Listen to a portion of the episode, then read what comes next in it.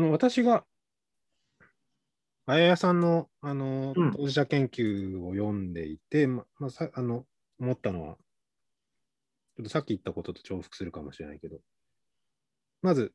当事者と介助者っていうか、定期発達の人が、まあ、対話を通じて、こう質的、量的に同じ部分と異なる部分がある、うんうん。感覚の面や、えー生活の仕方っていうのかな。で、それがあるのを確かめていくことがえー必要なことだろうと。で、その時、まあ、あややさんが言ってる通り、健常者と障害者はスペクトラムであるっていう視点は、うんおそらく重要で、うんまあ、なおかつ当事者の困難をえー賠償化せずに理解していくことが、えー健常者にとっては必要なことだろうと。うんうんでまあ、あのその意味でも、えーあややさんの書いてるものを読むのはすごく興味深かったし、まあ、最初にも言ったけど、単純に、えー読書の楽しみとして、あこういうふうにこの人が感じているんだっていうのが面白かった。ところをいくつか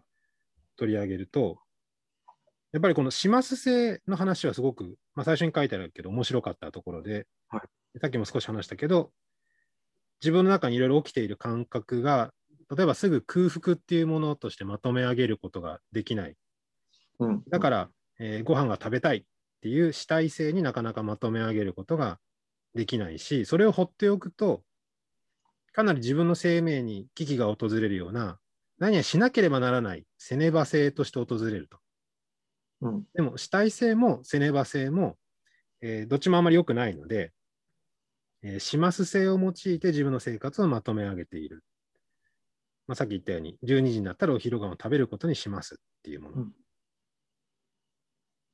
で、まあ、これを読んでて思ったのは、まあ、私たちもする、私たちもっていう言い方は正しいのかわからない。けど、私も、えー、始末性を用いて生活をするんじゃない？するしているというか、で、うん特にあの去年の、まあ、4月ぐらいから、えーテレワークになって、自分で時間を組み立てるようになってから、余計、えー日課とか時間割とかルーティンみたいなものを、えー重んじるような生活になってるんですね、今は。うんうんで特に4月に退職、3月に退職で4月からは余計、あのー自営業にという形でやっているので、まあ、この始末性で動いてるんだけど、まあ、そこでやっぱり同じ面と違う面は、始末性で私たちは生活がしやすい、より良い、より楽な、より効率的な生活が行えるっていう意味で、始末性を使っているけれど、当事者にとっては、そのより良いとかより楽なとかより効率的ではなくて、もっと生存に関わるような安心できる日常生活を送るために、え始末性を使っているっていうのが、やっぱり大きな違いだなっていうふうに思ったんだよね。で、あの、これ、私の、あの、反省というか、この1年、ちょっと始末性とか、あと坂口恭平が言うような、あの自分自分で薬を作る、自分の、うんうん。自分の薬を作る。って書いてあるような時間割の良さにとらわれすぎてしまった面があって、うんうん。なんか時間割に結構こだわっちゃってたんだよね、私が。うんうん。で、なかなかそこに、えー他者の時間が入ってきたりすると、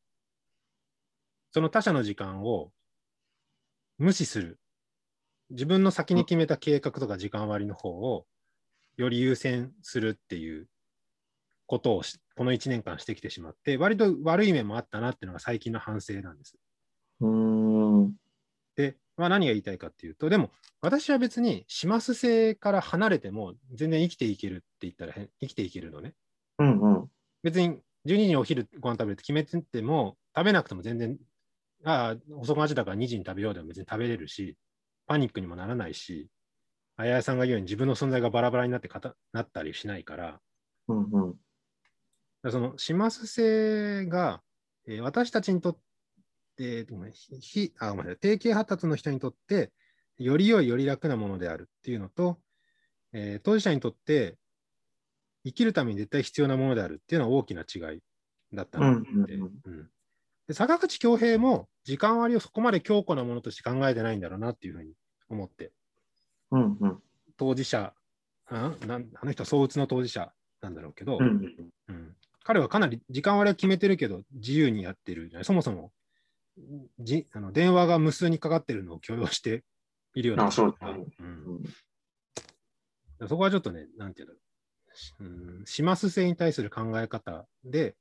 あのあややさんと自分の違いを感じるとともに、自分のします性がちょっと間違えてたなっていう気づきがあったっていう話です。あと、片付けの話も面白くて、あの、うん。散らかった部屋の者たちが、えー私はあっちにしまってね、私とあれをまとめてねっていうふうに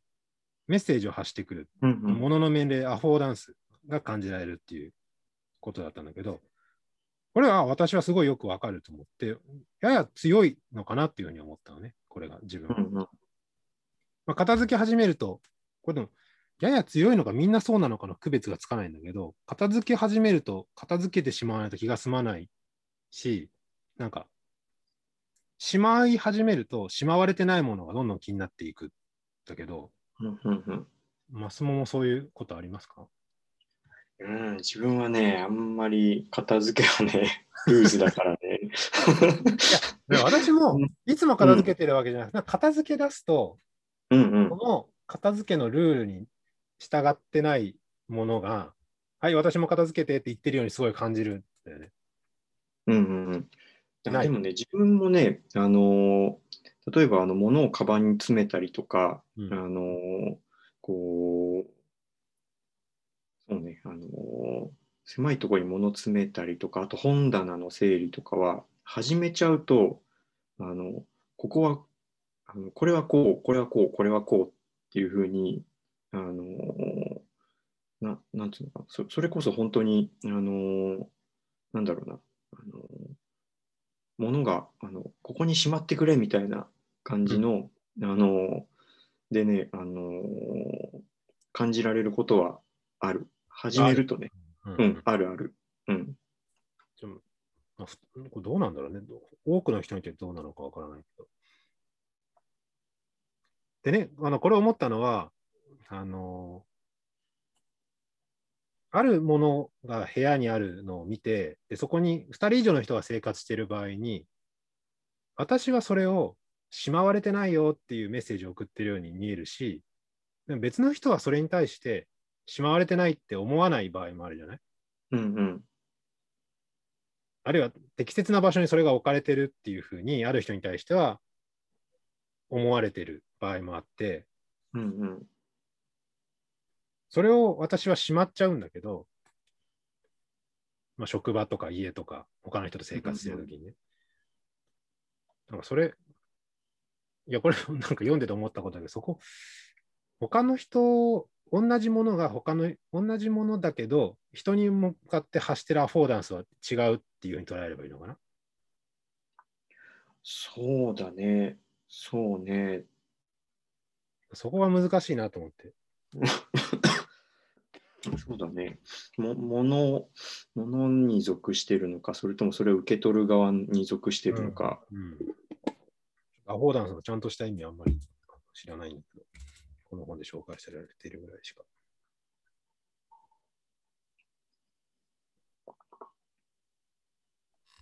そういうことを思ったね。うんうん。で、あと、結構これは人、他の人から初めて聞いてびっくりしたのは、あの夢侵入の話からじゃない、フラッシュバック。はいはい。えっと、旅行とか散歩で新しい環境を体験したり、たくさんの人に会ったりすると、夜、眠りにつこうとすると、おびただしい視覚記憶がスナップショットのようにランダムに再生されるっていうふうに言って、それを、うん。えー夢侵入としてのフラッシュバックっていうふうに言って、で、そこから、あの、一人対話とかお話っていうことが起こるんだっていうふうに言ってるんだけど、うんうん。私はこれがね、音音声で起こるの。はいはいはい。具体的に言うと、例えば仕事をしてて学校行事の日の夜とか、ま、学校行事ってたくさんの人と喋るから、夜寝ると、寝ようとすると、もうその日のいろんな声が延々にずっと聞こえてきて、全然寝れないんだよね。へえ。で、だんだんその音声についての返事を自分で考え始めてるの。うんうんうんうん。なんか一生懸命考えて思考、一生懸命考えて返事をしていて、でたまに自分、つまり吉田俊じゃない人として返事を考えたりするのね。うんうんうん。だこのあややさんが言う、えっとフラッシュバック、お話みたいなことが、彼女は視覚情報で起きてるんだけど、私は視覚はほぼ使ってなくて、音声情報で起きていて、あ同じだけど違うっていうふうに思ったんだけど、うんうんうん。マスもありますか、これ？そうね。うーんと、そうね。なんか思い出して、なんかあのー頭の中で会話が始まっていくみたいな、うん。うん、ことはね、ある。で、えっとね、なんかその日起こったことがフラッシュバックみたいにっていうのは、うーんと、次々出てくるっていうのは、えっと、小さい頃はあったかもしれない。うん。うん。なんか大人になるにつれて減ったような気がするかな。逆にちっちゃい頃覚えてないな、私。大人になってからの。いや結構苦痛な記憶として残ってる、それは。社会人になって。いや、本当必ずしもそうじゃないかな。うん。うん。そうね。だからまあ、あのゼロではないけど、そんなにいっぱいはないかなっていう感じかな。うん。いうん。や私も行事の日の夜は絶対だもん。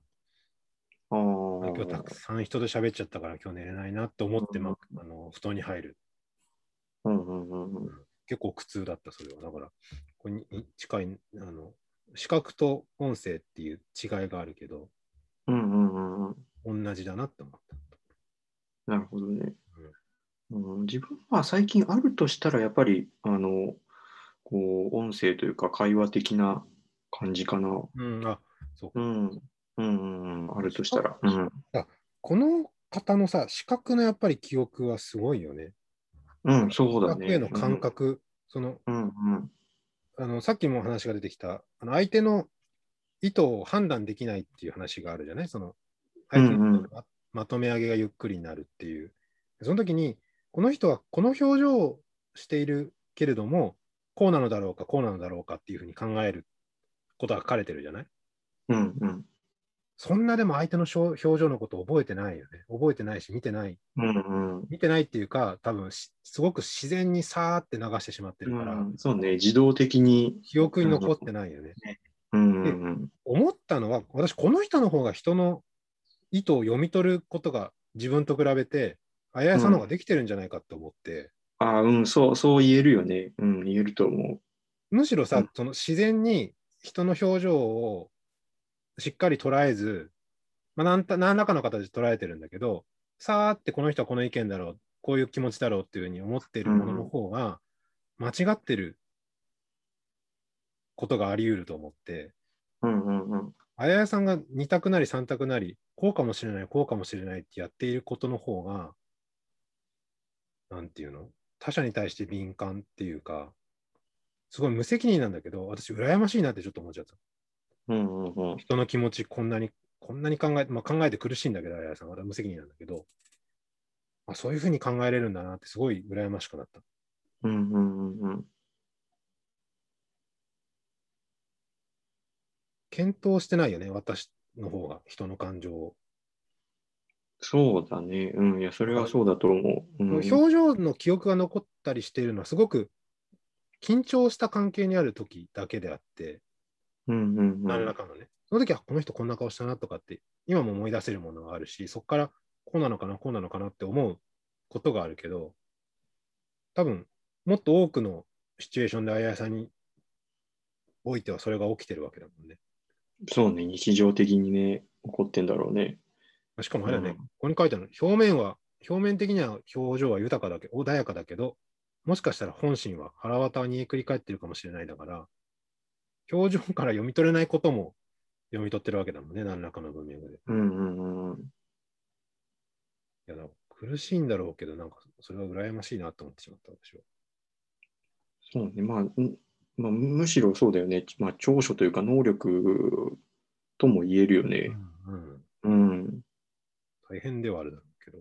そうね、負荷、コミュニケーションの負荷はかなり高いよね。けど、でも、ゆそれこそゆっくりと丁寧に